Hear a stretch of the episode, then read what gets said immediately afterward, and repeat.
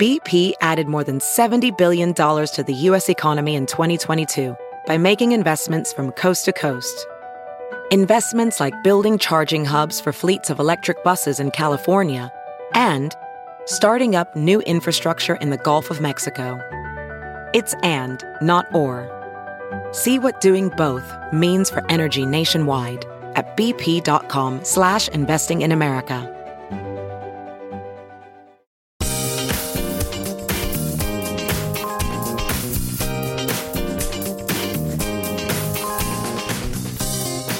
Joravsky Show for this Wednesday, September 6th starts now.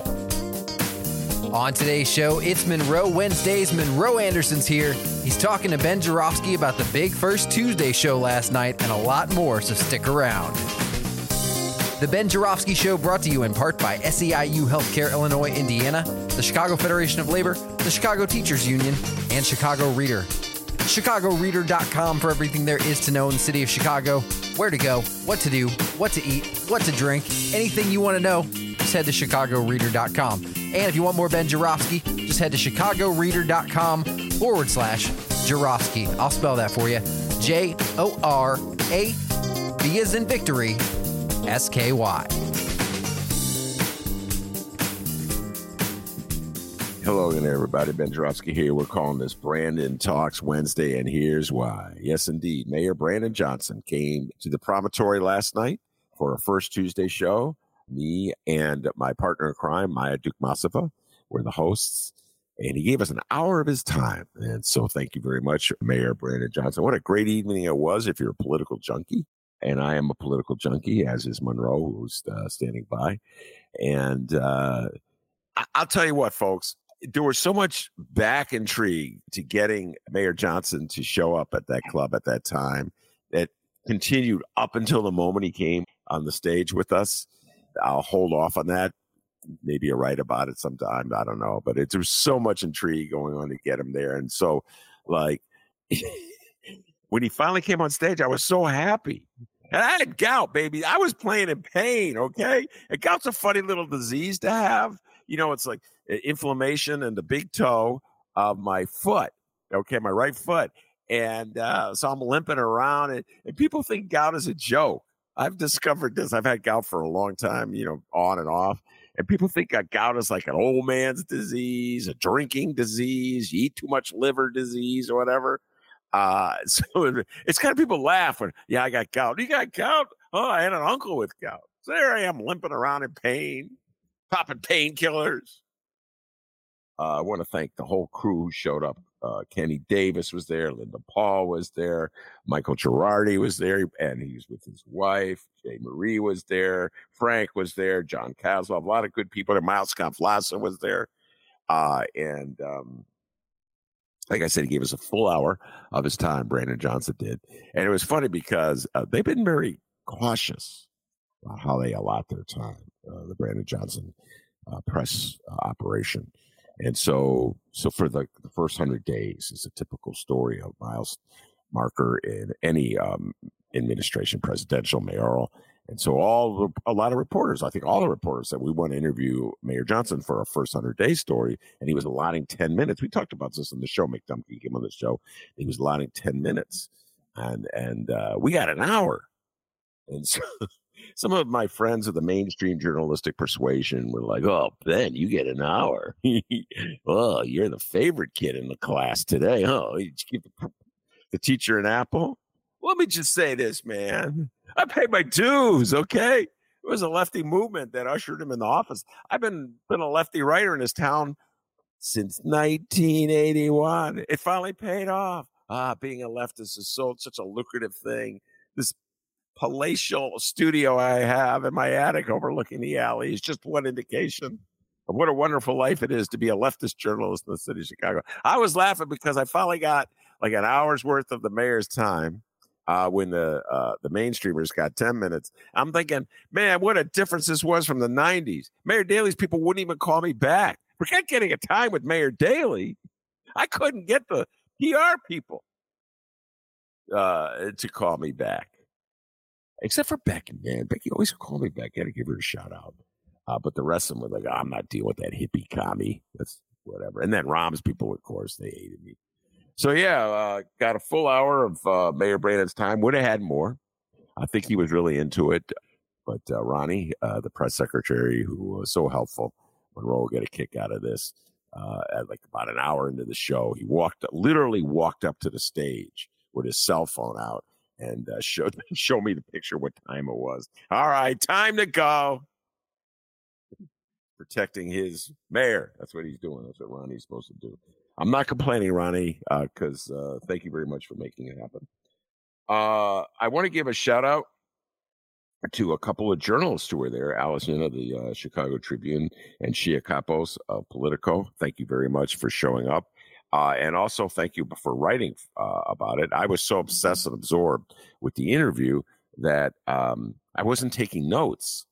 So it's like if I was going to do a report on what Mayor Johnson said, I couldn't do it. So here I am in a position where I have to quote Shia Kapos from last night's event to tell you what happened at the event if you missed it. And I want to assure you that uh, we have a recording of it and we're going to drop that next week. So you'll be able to hear the full thing. Uh, so Shia Kapos, thank you very much. Uh, and I also cut a deal with uh, Shia Kapos. She's going to come on my humble little show. So uh, I'm very proud about that. Very happy about that. Uh, there's a couple of things that uh, I'm going to highlight before we uh, bring Monroe on because I really want to get Monroe's opinion about some of the things uh, that Brandon Johnson had to say. Um, but one was where I was asking about Dr. Arwady, and uh, of course, was the health commissioner that Brandon Johnson fired. Uh, and I began that question with sort of an apology because I feel as though I've been callous. I explained this uh, to Mayor Johnson and to Maya. Like, I feel I've been callous on this point because I just I'm no fan of Dr. Arwady's reign as health commissioner. I'm no fan of where the health commissioners of the city have been for the last 30 years. I think it's been a retreat on health needs in the city of Chicago. Uh, that's been to the detriment of the city of Chicago. The privatization of the health department, the, the firing of city workers, good jobs that pay well and have pensions and that force people to live in the city of Chicago and doling out contracts to private entities who are not required to live in the city of Chicago. I think it's a form of suicide that undercuts the city. I don't think it would have happened under old man Mayor Daley, Daddy Daley, Richard J. Daley. For all his problems, he understood a fundamental reality of Chicago. You have to invest in the people of Chicago to a certain degree. So I don't think it would have happened under him. It's been happening under his kid, Richard M. Daley. Rahm loved it, and Lori Lightfoot carried the torch as well. And so uh, to me, Arwady was more the same. So I I'm like, why was as a lefty would I be championing uh, Arwady? And then there were like, she has a lot of fans in this town. They were upset with some of the comments I made, uh, and uh, so I was almost apologetic. Well, you know, I I want to say it right. I don't want to be too callous. Uh, and uh, he kind of ducked a little bit of that. And you want to get into the uh, specifics of uh, why he fired her? But then I contrasted it with James Franczek, who is a labor lawyer who's negotiating contracts for years and years and years for the city. Used to be sitting on the other side from uh, uh, Karen Lewis when they were negotiating for the Chicago Teachers Union, the Chicago Teachers Union. Uh, and he sat on the other side from Stacy Davis Gates as well, a ferocious negotiator, uh, and would be like just hammering away Karen used to make fun of him all the time, and mutations of him all the time. Brandon Johnson kept him. He he kept Franczek, and I'm laughing. And I asked him about that. Why keep one and not the other? And he said, uh, according to Shia Kapos, thank you, Shia, for getting this quote. Uh, for me, there's criteria for my form of leadership having competence as well as the desire to be collaborative. Those are two very important dynamics. The third one is compassionate hmm, Franczek is a compassionate negotiator. Uh, listen, man, the guy knows negotiations. See, that was my attitude kind of about Arwady. I had that with Rossana Rodriguez. I'm like, okay, she's a political person. I didn't say hack, ladies and gentlemen. I said a political person. So if she's going to do the privatization bidding of uh, Lori Lightfoot, she's just following the mayor. Now you have a new mayor comes in and has a different vision. So she'll just do whatever the new mayor wants. Just keep her along. Same thing with Franczek. You know, we had a little thing like that, uh, similar situation like that. I was talking with Maya when we were negotiating a contract uh, with uh, for the reader with the Sun Times way back when the Sun Times owned us. There was a change in management And the negotiator who was playing hardball with us one day, next day showed up with a Hawaiian shirt on. It was like giving out raises. Funny how negotiators will change their tune uh, when the boss changes. In other words, if the boss gives the order, you just follow the order. Anyway, all right, Monroe, I'm going to bring you on now. You were not there last night, uh, but this is the part of what Mayor Johnson had to say that I would love for your thoughts on. Okay, Monroe? Um, so just one more time, Monroe Anderson, uh, for a couple years, was Mayor Eugene Sawyer's press secretary. 15 months. How many? 15 months. 15 months. Okay. He didn't last two years. He did not last two years. I right. corrected. And it's a debate uh, on this show. Who is uh, the more authoritative source on white people, me or Monroe? Uh, Monroe likes to think he knows more about white people because he's had to work among them for his entire professional life, which is going on now. Monroe, are you ready for this? 50 years? Damn.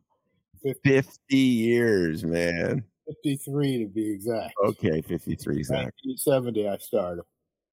And so uh, I always say, yeah, that's true. But I have been a white person my entire life. So I think I know a thing or two about them, okay? Uh, you take them for granted. I don't. but it's what I, white people, I love you. Don't Okay? Don't give me grief. You know I love you. All right? And I just want to say this. Some of my best friends are white people. Just gonna say that, Monroe, all right? Okay. Uh relatives too. but it's always funny, man. So whenever a black person criticizes white people, there's a defensiveness that generally white people have, Monroe. They can't help it. And you know what I'm saying? It's and I'm in the I know it. I'm here too. I understand it. So it's like, wait a minute. You're playing a race card now. You're trying to manipulate me. I'm not like that. It's other people who are like that. I'm not like that. And so I understand that. But I don't know why people sometimes just I think black people have a point. Okay? So Monroe, this yeah. is what uh, Mayor Johnson last night was talking about uh, how he, as a black man, who is the mayor of the city of Chicago, is treated.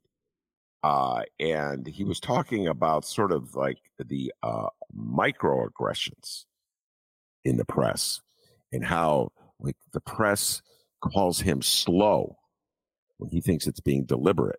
But when the press says he's slow. They're sending a message about black people. They're slow. And here's what he said, quote, there's coverage of me being slow, unconscionably. Why is he overcautious? These are microaggressions that if you don't have the lens of those who have lived these experiences, you would just miss it. There's a different standard that I'm held to. There is. And that's not something that I'm mad at, but that's just the reality.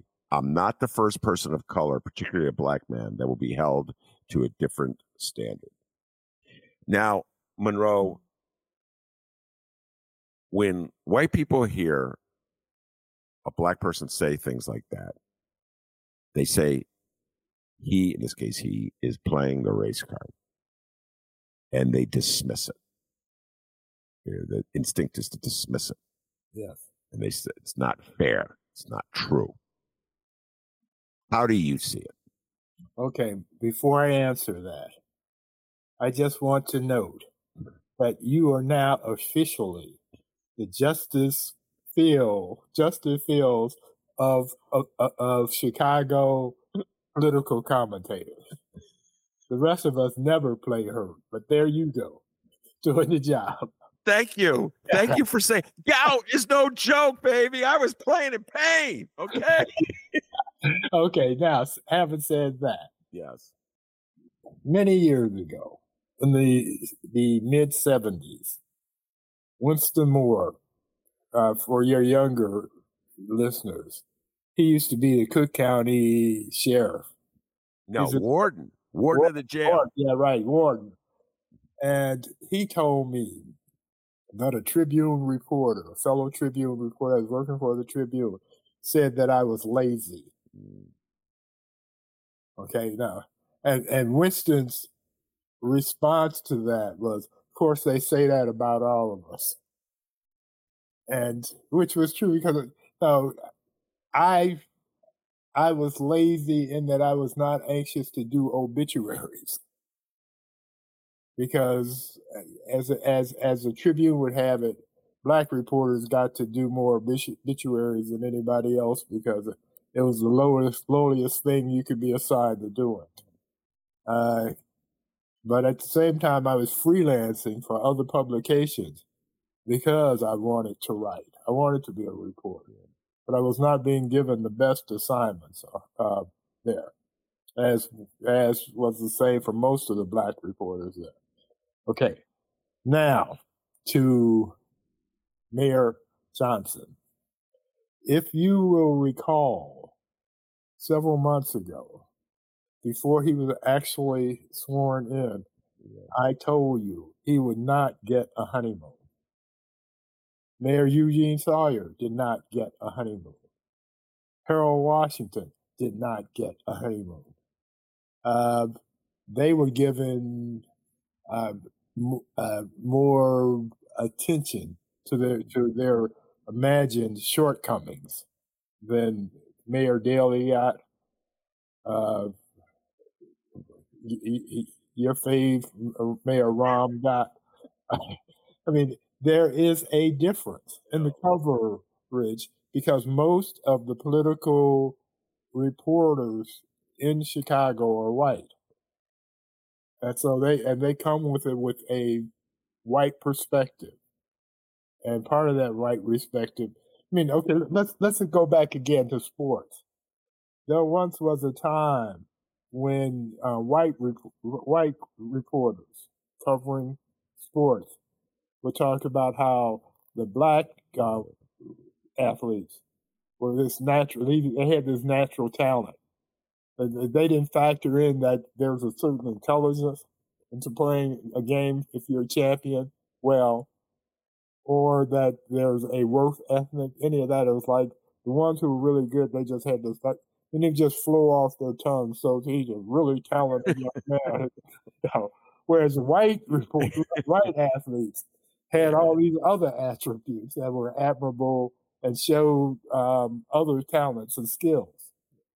And that's how it happens. Uh, I, I, when I, when I was fighting with right wingers on Facebook, anytime I said something they did, they are critical white people. They accused me of playing the race card. Yeah. My retort to them was, "I'll tell you what, I'll trade my race card for your stacked deck any day." Yeah. And that's the reality. Is white people have the stacked deck, and anytime we point out uh, their stacked deck practices, they accuse us of playing the race card. Well, I'll I'll go back to something you said. I, I don't even know um, if white people are conscious of this, but the things they say, and I'll, I'll deal with Daley first before we get to Rahm. Okay. The things they told me about Daley were just so so obviously not true. They're obviously like contradicted what we saw of Daley. And so they felt compelled to tell me things like so Mayor Daley, Richard M. Daley, uh, just to remind everybody, was sort of tongue tied. He tripped on over his tongue when he spoke. And it was sometimes didn't understand what he was saying. It was like I think I understand what he's saying, but I'm not quite sure I understand what he's saying. So, what white people would tell me was that he's really brilliant, but he's just doing that because he knows that'll play well to Chicago. Chicagoans. think about this, Monroe, what they're saying about Chicagoans. Eh, Chicagoans, I don't have as bad opinion about you as the people that run this city. I'm just telling you that, okay? So he's essentially saying, You're so stupid. You want to hear somebody stupid right. sounding as your mayor because right. then you'll like, Oh, he understands me. He doesn't right. think he's better than me. Right. Uh, we see that on a national level right now with one Donald John Trump. Same difference.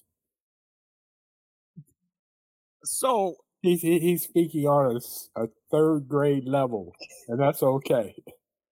That is true, and you'll get on a like it is weird. It does, there are some similarities. So, right. for instance, so I would hear these uh follow me this one, I'm gonna roll it. So these white people from basically North Side uh, liberals will be telling me, Ben, when you have a private conversation with Mayor Daley, he's so brilliant, he's so smart, he's so insightful, he's so well read.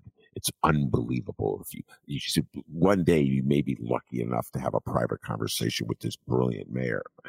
And um, so then I'll go to Fox TV and I'll uh, they'll watch what's that? Jesse Watters? is that his name? I'm blanking on his name. He's some uh, Fox TV guy. I watch Fox TV folks to see what the hell's going on. Just so you know, I I find out what MAGA's up to.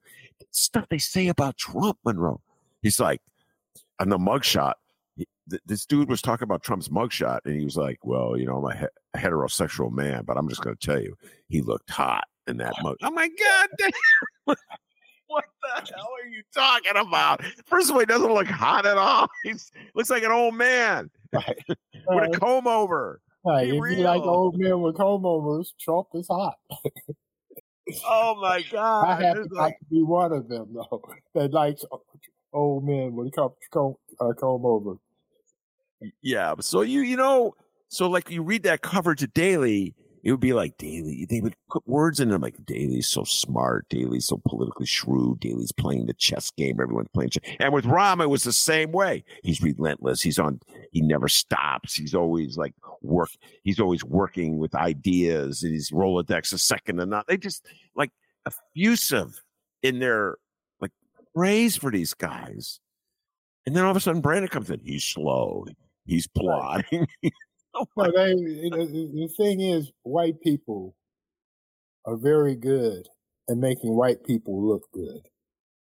Uh, fictionalize them. For example, this this just this is just a minor example. Um, the the the the first great Superman on, on the movies. Uh, if you remember, uh, Lois Lane lived in a penthouse in Manhattan. Uh, do you know of any reporter oh, in New York, no. Chicago, or any place else can afford to live if if if they didn't marry well? Can afford or have a, a, a pick the right parents. Yeah, Lord can afford to live in a penthouse in, in Manhattan.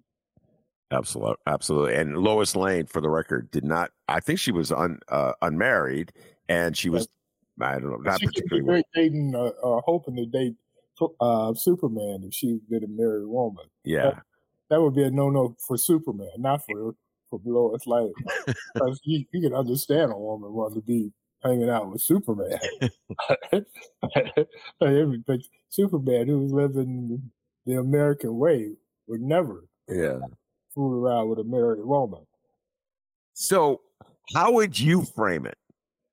So you want to express this is a so Brandon Johnson has a very ambitious agenda that uh, he has. Uh, it's the lefty agenda. It's trying to like undo 40 years of conservative Democrats, Daley and Rahm. Heck of a job, Chicago, in electing these guys. Uh, so he's trying to undo that at a time where he's, he's there's a lot of constraints, not a lot of money floating around. Uh, there's the um, influx of uh, asylum seekers that is, uh, the, the city has to deal with. That's costing money. The feds aren't kicking in the money. So he's got a lot of challenges, Monroe. Yes. Uh, and uh, any plan to raise and, taxes? Yeah, go ahead. And Richard M. Daley sold off all the geese that laid the golden egg. So he has he has no revenue, well, few revenue streams. Yeah. Because Daley sold them off. Absolutely. To, to make himself look good. Yes. And, and, and I just want to point out, uh, mainstream Chicago, you spent the 90s sucking up to Daley. and promoting Daley as the great leader of this city and telling me stuff like he's really brilliant behind the scenes. So that he had so much power, he could sell off the meters. I was like, and you know, and the Skyway, and the Skyway, and, and the parking lots, garages, parking garages. Yes. Uh, he, and, and I'm sure there are things I'm forgetting, but no, are, he wanted. He was talking about selling off the waterworks. Yeah, a, right. Yeah, the Great Lakes are 20 percent of all the fresh water in the world. In the world, 20 percent of it. Yeah. And he's got okay. So the Great Lakes, Chicago's one of of uh, five, right? Five Great Lakes. Yeah. yeah. So that would be four percent if you just counted Lake Michigan by itself. So he was about to sell out four percent of all the fresh water in the whole wide world, and it would have been a bargain. I can yeah. guarantee if if it's like everything else. Yeah, and then like if anybody stood up to him, it was such an odd. They were treated like oddball creature. I give Scotty Waguespack credit. He stood up to him uh, on the parking meter deal. Well, one guy, one guy. I mean, other, there were four other aldermen who voted against it, but only Scott like did an analysis of it, and uh, so very very strange uh, city. And what Brandon Johnson was effectively pointing out last night, there is a double standard. There's a double standard uh, when it comes to a person who's black, who's the mayor, and people and people who what we saw with Lori Lightfoot. Suddenly, you know, Lori Lightfoot was mean and nasty through elbows, and they were like, "Oh my god, what a mean, nasty mayor she is." Well, what what was wrong? The meanest, nastiest guy in the block, Daley, threatening to stick a rifle up Mick Dumke's butt and shoot him. He was mean and nasty. You get what I'm saying, Monroe? But when the it was Lori Lightfoot. What, what happened to Midway Airport? I, I forget. Do you, do, do you remember Midway?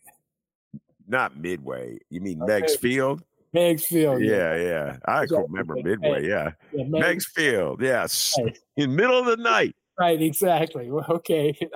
Take this, Chicago. Yeah. oh God. And I remember uh, I remember Chicago and it's like you know what that.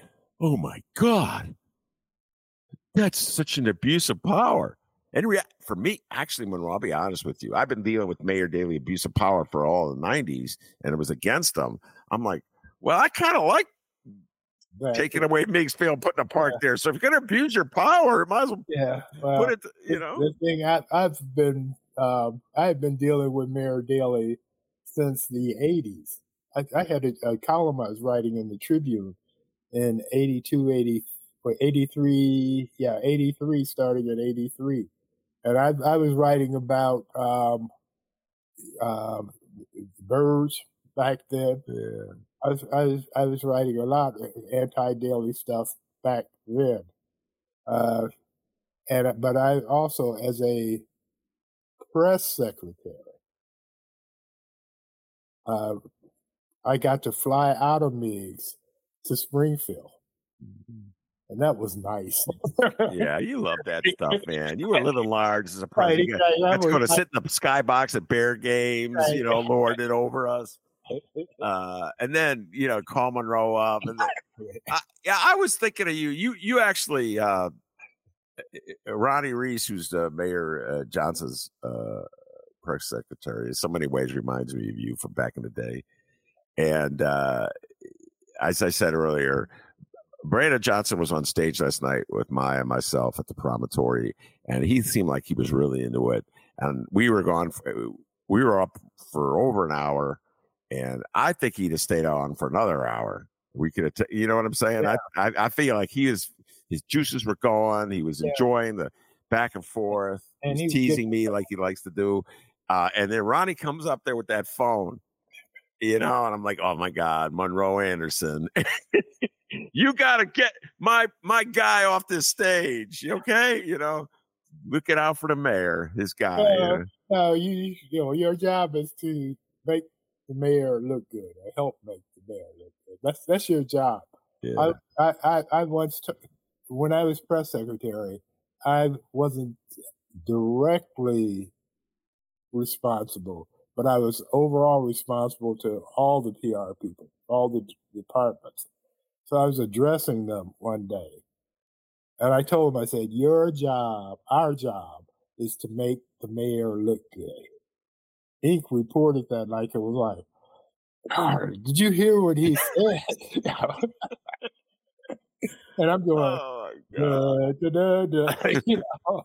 I mean, that's the press secretary's job.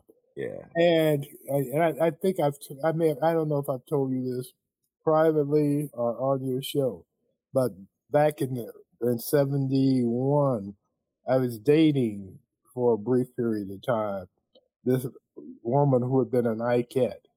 She was in hair at the time I was dating her, and she told me that Ike and Tina Turner's philosophy yeah. You always leave them wanting more. Yeah. Don't satiate them. You you get them really revved up where they're loving the show. You cut it off so that they'll look forward to seeing you the next time. Yeah. And with a mayor, that's what you need to do. Because um, a a Ben Joravsky will milk him dry for everything he has to say if he can. And, and, then the next time he shows up anywhere, oh, he already said that. I heard that before. So he he he had his time limit and he did it. Yeah. Oh, he would be on his time limit. I'm not complaining in any way, ladies and gentlemen. Uh, it was a delightful evening for political conversation. Uh, he did some, uh, uh you know, um, he did some dancing as politicians uh, are apt to do. You can hear it, you know, a little ducking and dodge every now and then, but you know that's the game, Monroe. Yeah, uh, and uh, I I remember when uh, J.B. Pritzker um, came on uh, the old radio show I had, and he was uh, candidate Pritzker at the time. And we, we, had a field day when it was all over. We were kept calling him uh, JB Travolta, you know, Sugar Ray Pritzker, because he could dance, you know, and um, he's like he dance and dodge his way. And sometimes I'm just I would like the really greats. You watch them dance, and like, oh, you're good. That's good. That is well done. And other guys are so clumsy at it. It's it's embarrassing. You know what I'm saying? It's like, yeah. Toni Preckwinkle. Like it's so obvious. You know. but there were some moments uh, last uh, last night's show where Brandon did a little uh, evasive tactics. Well, the, the important thing that I heard you say mm-hmm. is how in the back and forth he teased you, and he had a sense of humor. That will carry. I mean, that that was Harold's attribute. Uh, that he he could mess with reporters, and um, and they would leave appreciating the way he did it. Yeah and, and, Harold didn't. Oh man, I love that man so much. But he he didn't uh, hold a grudge. So I I remember he was so mad at Walter Jacobson, for instance. Uh, I forget why. It doesn't even matter. Walter Jacobson for oh. years did commentary on Channel Two. Yeah, there was a, a lot to be mad at Walter about. Uh, okay, so he, I'm sure it was something. Whatever. It doesn't even matter. The point is, uh, he forgot about it. He remember he did that show where Walter came to his apartment and he got an exclusive interview. So the thing is, he didn't hold a grudge. Yeah, right. You know, he was not a grudge well, holder. He, you know, his his what he's told me was that Vrdolyak and all the stuff he was doing, Vrdolyak was just being political and doing business, whereas Burke was a racist. Oh yeah, you know exactly. He yeah. told me the same thing. yeah. So it must be true. It must be. He told you and me. He said yeah. every day, and I'm paraphrasing. Ed Burke wakes up and thinks that there's a black man in the uh, fifth floor of City Hall, and it just really irritates him. That's what he said. Uh, that's a heck of a job, Chicago. By the way, that was the guy Ed Burke, your finance committee chair for 40 years. Is that like they put up with Ed Burke? You know, like, oh, he's brilliant. Think about this. Just think about this, Monroe. Like, getting back to uh, racial biases that people are unaware of. Ed Burke was brilliant. How many times did we read that in the press? Ed Burke was, no one knows the city council like Ed Burke. Yeah. I mean, he was the yes man for powerful mayors. Right. What Well, the yes brilliance does it take to pass a budget? No, no, the trick was he's a yes man to them, and to let me fill my pockets. Okay, well, is he doing that on the side? right, exactly, right. Chicago, this is the stuff they feed you and you eat it. I, and then I'm like the weirdo because I pointed out. Monroe's the weirdo because he points it out. And then when Brandon Johnson points it out, he's playing the race card. Right. well, another um, little fact that your um, listeners may not appreciate is that we are not a part of the power elite of the journalistic club in Chicago. We're the outsiders for that. They, we, we're, we're the troublemakers, and they have no use for us either. Right. Uh, yeah, that's true. Well, you had your moment back in 1980. Ladies and gentlemen, if you could have seen Monroe Anderson back in the day as uh, Mayor Sawyer's press secretary at those Bears games, good God. Ah, I Yeah. get used to this skybox. Like me and Michael Jordan sitting there taking in this game. Yeah. And, and- and one one event I can't remember. It was basketball, I think. Yeah.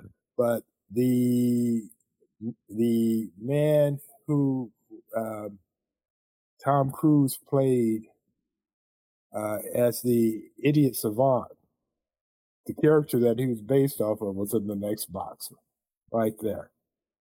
No, you're talking about Dustin Hoffman. Uh, the name it was uh, Tom Cruise, uh, Rain oh, Man. Dustin Hoffman. Yeah, yeah, right. yeah, yeah. Yeah, no, Dustin Hoffman was the idiot savant, and, Yeah.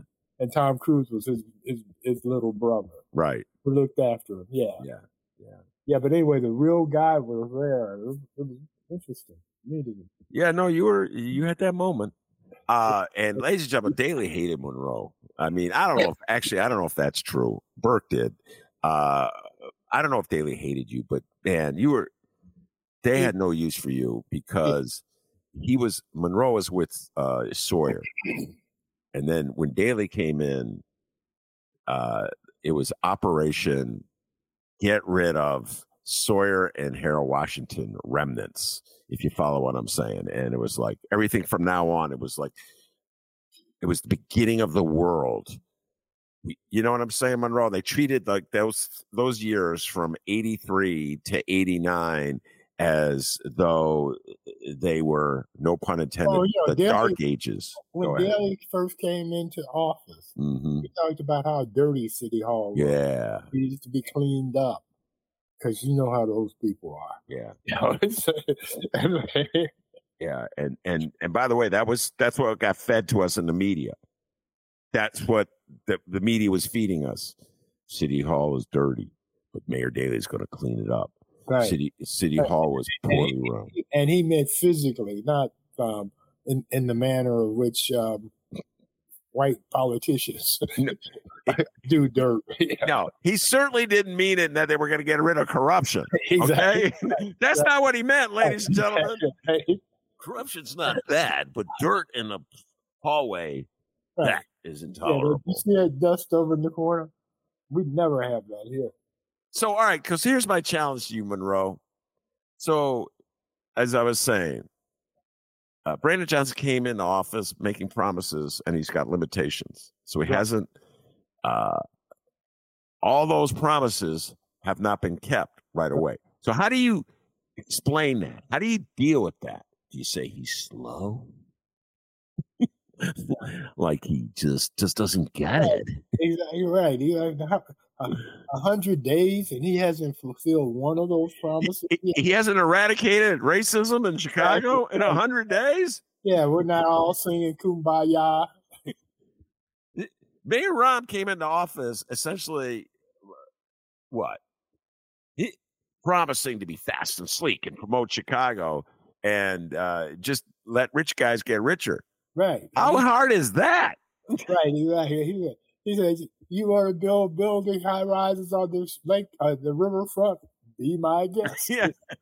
and screw all this paperwork and everything. Just get it done. You know. Yeah, man. So And, uh, I, yeah, and and and make sure Trump gets to get his name on his building because he likes that. So I don't know. I uh, uh, I, I, I, I'm, I sense I'm sympathetic to Mayor Johnson, I should say. I'm sympathetic to Mayor Johnson when he expresses that frustration. I was sympathetic to Lori Lightfoot when she expressed it. I, I actually I thought her uh, behavior was odious. I I felt she went over the top more than once, and particularly uh, with JT uh, Jeanette Taylor when she left the podium and confronted her on the council floor, and so it was roll my eyes, but good God, Monroe. I mean, why would they single her out for this kind of bully like behavior and allow Rahm and Daley to get a pass? Yeah. You know? By the way, my neighbor, Steve, uh, the, the city planner, yeah. Rahm is his favorite mayor. Oh, wow. Good for him. Good for Steve. I'm sure he's done well with Rahm. Uh, that's a good man, Ben good man.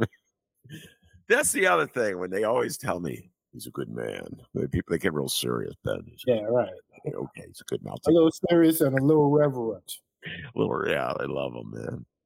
So anyway, uh, uh, Brandon Johnson last night uh, at the high, uh, at the, at the promontory, and appreciate it very much. And Ronnie, I tease you, but thank you very much for making it happen. All right, uh, a couple things before we move on. I guess in the same sort of category before we get into uh, get into some of the uh, Trump Republican stuff.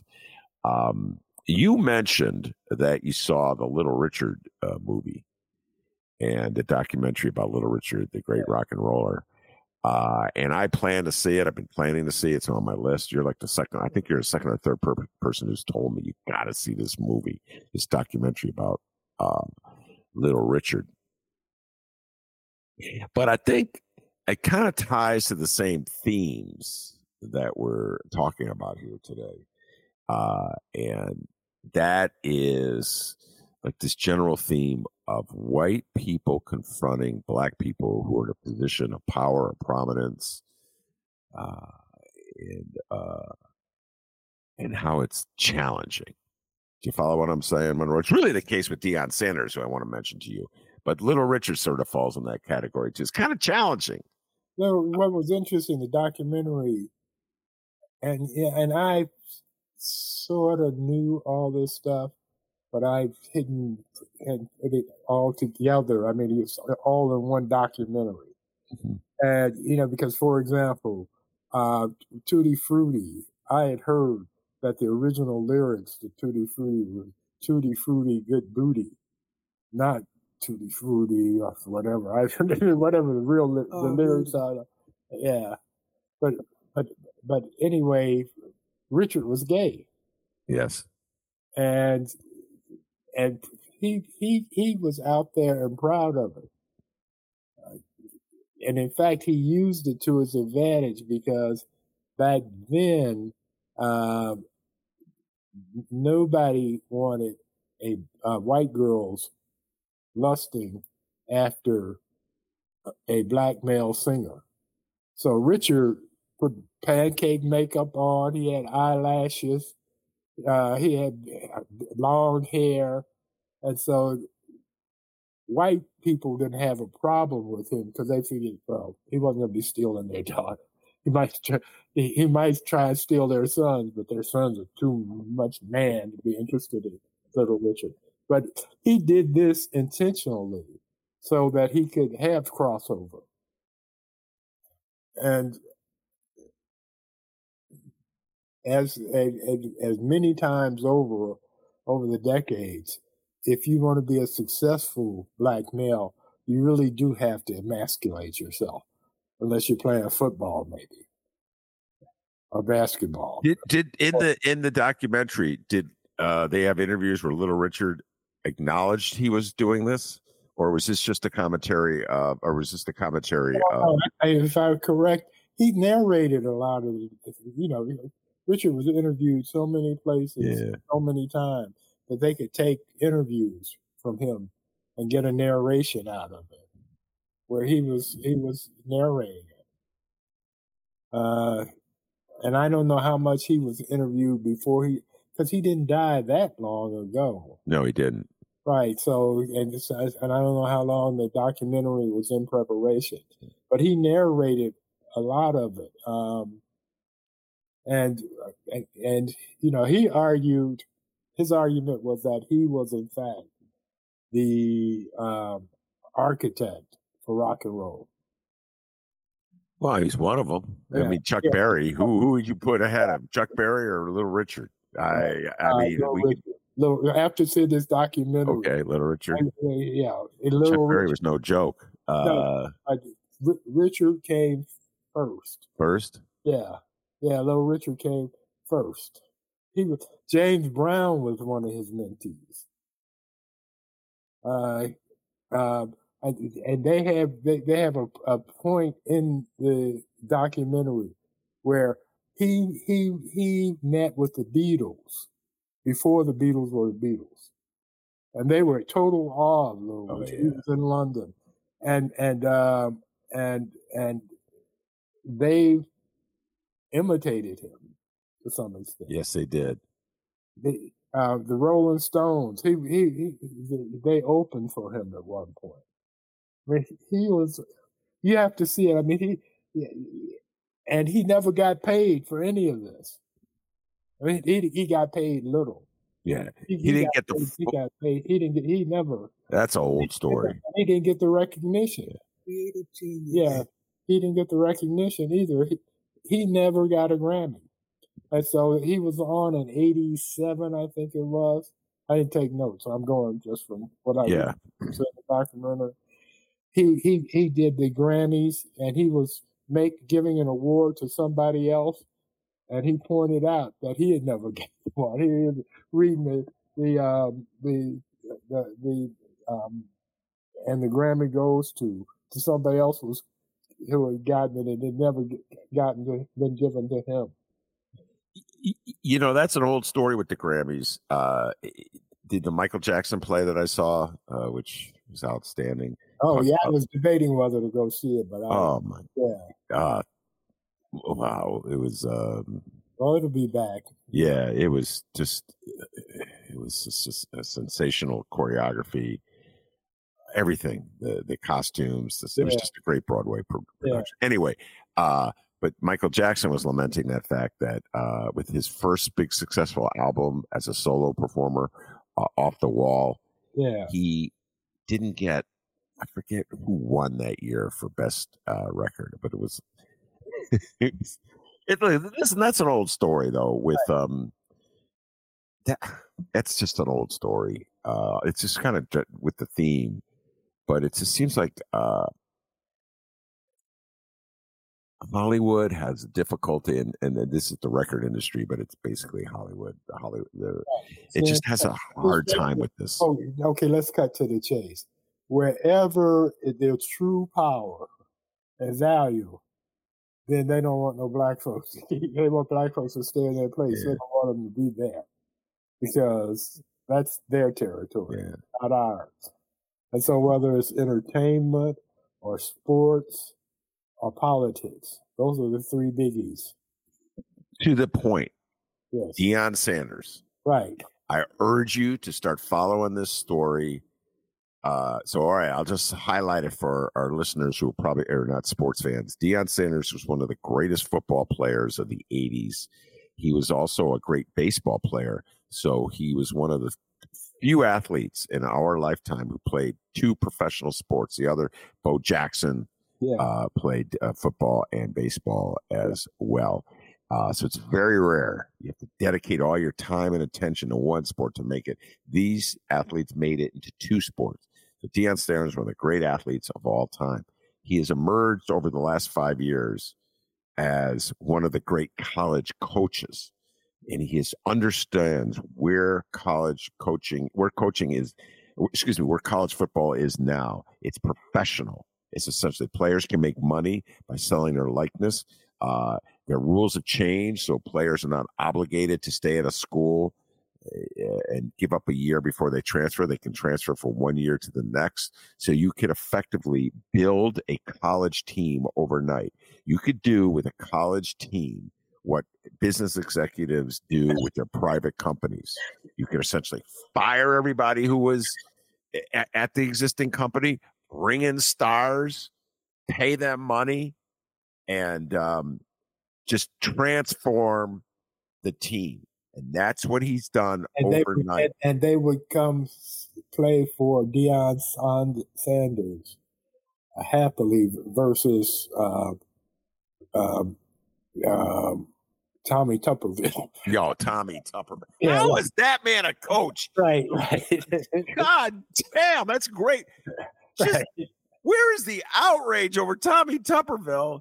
Somehow or other, he was a coach of college football and for they, years and years and years. Apparently, he won. I don't look. I don't watch college football at all, so I don't know what's going on there. But but uh, didn't he do Alabama? Wasn't he coaching Alabama or something? I'll look it up. Uh, I can't remember at the moment where he was Alabama or Auburn. Hold on, I'll tell you right now. I'm gonna have my crack team investigators look it up. I'm blanking on it right now. If Frank were here, he would tell me because he knows his football. Uh, but uh, my point is, uh, is that um, Deion Sanders, yes, uh, he calls himself Prime Time, so Coach Prime. Uh, and uh, he's just very he's just very transparent about how he's playing the game. He's playing the game to win. If you don't like it, lump it. Right. Oh, the outrage. You know what I'm saying, Monroe? It's like the outrage just never ends. It just there's something about him being outspoken and speaking, in, you know, just speaking his oh, mind. Right. No, uh, you know, it, it reminds me of that situation uh, early on in basketball when the NBA was being integrated. And this black player, I this is something I heard. I, obviously, I wasn't paying attention to basketball back then. And anyway, he passes the ball to the, one of the star uh, white players behind his back.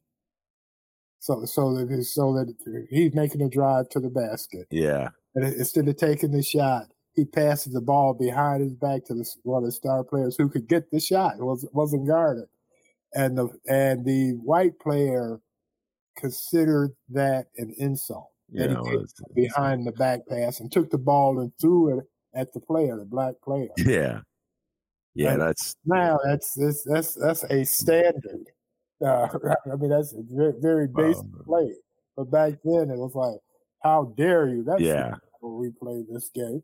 Yeah, but, uh, I I was correct. He was Auburn. He was Auburn, the, head, okay. the, the, head football coach at Auburn from 99 to 08. He was also the head football coach at the University of Mississippi, okay. uh, Texas Tech, and then he closed his career with the University of Cincinnati. Was, uh, he a winning coach or? Yeah, he was a winning coach. I mean, yeah. you know, right. he, he, didn't do it. Uh, Deion Sanders did. He didn't turn a team around in one year right, and beat right. TCU national right. TV. Right. And now I'm just reading all these columns. This is not good for football. This is not, I'm like, what? This how is it not good? Football is a crazy sport. You're all insane for loving it so much. I mean, well, I and, and not only that, it's not good for football because the players are getting a little bit of the pie now. Yeah, oh, when, when, it was when it was uh, involuntary slavery, it was, it was okay. As a good, it was football was good back then. Uh, yeah, yeah. When the coach was yeah. the man, and everybody just did what he said. And he got the five million dollars, and, and yeah, nothing. Yeah, right. And, the players got uh, food, right. so they made sure they gave them. Uh, but uh, not enough for like to order a pizza at night because they were broke, so they just had to eat at the cafeteria. Right. If someone bought them a pizza, they could get suspended. Uh, by the way, I am a diehard football fan, a Bears fan. I, I admit I have issues. I admit it's a, a, a violent sport, uh, and uh, you know this is what I deal with. Uh, yeah, same thing with boxing. I have a love for boxing too. So. Um, anyway, I I'm following uh, Prime uh, with fascination. I just I'm rooting for him. Why not? You know, uh, I my beloved Northwestern University is so embarrassing with the hazing scandal. So I'm sort of becoming a Colorado fan for lack of an alternative. Uh, well, and I, yeah, the, the reason I'm a White Sox fan versus a Cubs fan is the White Sox integrated before worked way before the Cubs. Yes, they did. Larry Doby. No, Larry Doby uh, was uh, with the Cleveland. Uh, I'm, I'm thinking Bill Veeck, Cleveland Indians. But the White Sox did integrate before the Cubs. Yeah. I um, uh, Larry Doby was the manager of the White Sox, so they had a black manager before the Cubs. I the White Sox are atrocious this year, Monroe. This is one of the worst years. I know, I know. Absolutely a terrible team. All right, let's close with just a little political talk, a national political talk. We kind of stayed away from it today. Uh, our diehard Monroe uh, fans who love to hear Monroe trash Trump, uh, who I'm sure we'll be back to it next week. Um, we have but- weeks to go. weeks to go on that front. Uh, there was, I just saw this story before um, we went on the mic, uh, and uh, this story has been breaking really in, in uh, various newspapers uh, outside of Wisconsin over the last two weeks. Finally catching up to it. The the Republicans of Wisconsin are already moving to impeach uh, Judge Janet, who was just elected a liberal Democrat, which gives the Democrats the tilt in the Supreme Court. And this is this just illustrates, just just illustrates uh, Monroe something that we talk about so much: the way Republicans play the game, the way Democrats play the game. Democrats are so cautious, so nervous, and so scared, and so worried about swing voters, uh, and Republicans don't care. And so, uh, Lie, steal, cheat, and kill. yes, I mean, they have no, I mean, zero morals or principles. Yeah. Because uh, it's the judge in Wisconsin. Uh, there's um, a prosecutor in Florida. That if they don't like the fact that the prosecutor isn't um, prosecuting the way they think people should be prosecuted. Uh, they're they're they're planning on removing Fani Willis Mhm. from the Trump um, prosecution in in in um, in Georgia. I mean, you know, if if if, if the laws don't suit their purposes, then they make new ones that do. I mean, and it's absolutely incredible. My theory, my hope is that all of this is going to cost them big time um, next year. Uh, it's, it's going to be a Republican ba- blo- bloodbath, starting with the presidency. The Dems are going to get back the House. They're going to keep the Senate, and, and that's a, that's a long run. The Senate. I mean, the, the Dems need to win so many Senate seats that, under normal circumstances, that that wouldn't even be a possibility. Well, uh, I, I, I think they're going to get slaughtered next year. well, you have been predicting that, and uh, uh, the, the The Senate poll- is the a stretch. poll- Yeah, huh? The Senate is a stretch, uh, and uh, it's. But the point is, they will do. Republicans do absolutely everything they can to keep that from happening. Right, Uh, and so, even when they lose, they'll try to reverse it. right, We saw that with Trump, right, uh, and now we're seeing that in Wisconsin. right, So you don't even when you've won, you haven't won. right. And But uh, I think the, I think, I'm pretty sure that the American people are fed up with this. They don't like it. You know, uh, Americans cheat all the time and all kind of things, but they don't like it when you cheat blatantly. You're supposed to do this, you know. Like, subtly cheat. Right, exactly. You go, yeah, yeah. You, you, you, you, you, you, you, you may cheat on your spouse, but you, you sneak to a, a cheap hotel and you spend a few hours with that, and that's it. You don't, you don't do like with the Europeans where you, you take your mistress On a cruise. right to an event, a public event. Yeah, I was like, Yeah, I think it was. Uh, uh, I think it was Joseph Kennedy, the old man, and the patriarch of the family, yeah, who brought his mistress on a cruise. With they were going uh, from. Well, it wasn't a cruise. They were going from U.S. to uh, England. I think he had his mistress and his wife on the Right, on the same right. ship. Right. Like, man. Right. Uh, all right, uh, Monroe, we've run out of time. And uh, so uh, another week of political talk. We'll be back next week. I'm sure there'll be more Trump talk uh, uh, on the agenda, but I just wanted to do the deep dive on Brandon Johnson. So thank you very much for indulging me. All right. Yeah, his, his his Trump's lawyers were saying that he's going to explode if he's he's he, he's forced to respond to the documents. If he's subpoenaed, and he has to come in for the documents um, i- indictment.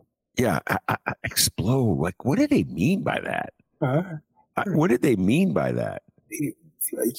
If you work for Trump and something doesn't go his way, he has an adult temper tantrum. I see. and it's not comfortable as an employee for you that he's pissed off.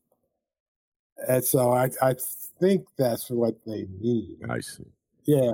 Oh, that- I mean, eh, from their perspective, it's horrible. You know, from mine, screw them. Have at you know. Yeah, explode away. exactly right.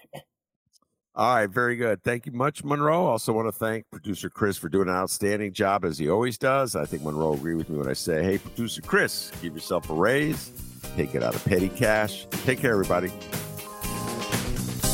And remember, you can download previous Ben Joravsky shows, get Benny J bonus interviews, and a whole lot more at chicagoreader.com. Follow Ben Joravsky on Instagram at Benny J Show, and like and subscribe to The Ben Joravsky Show on all your favorite streaming and podcasting platforms.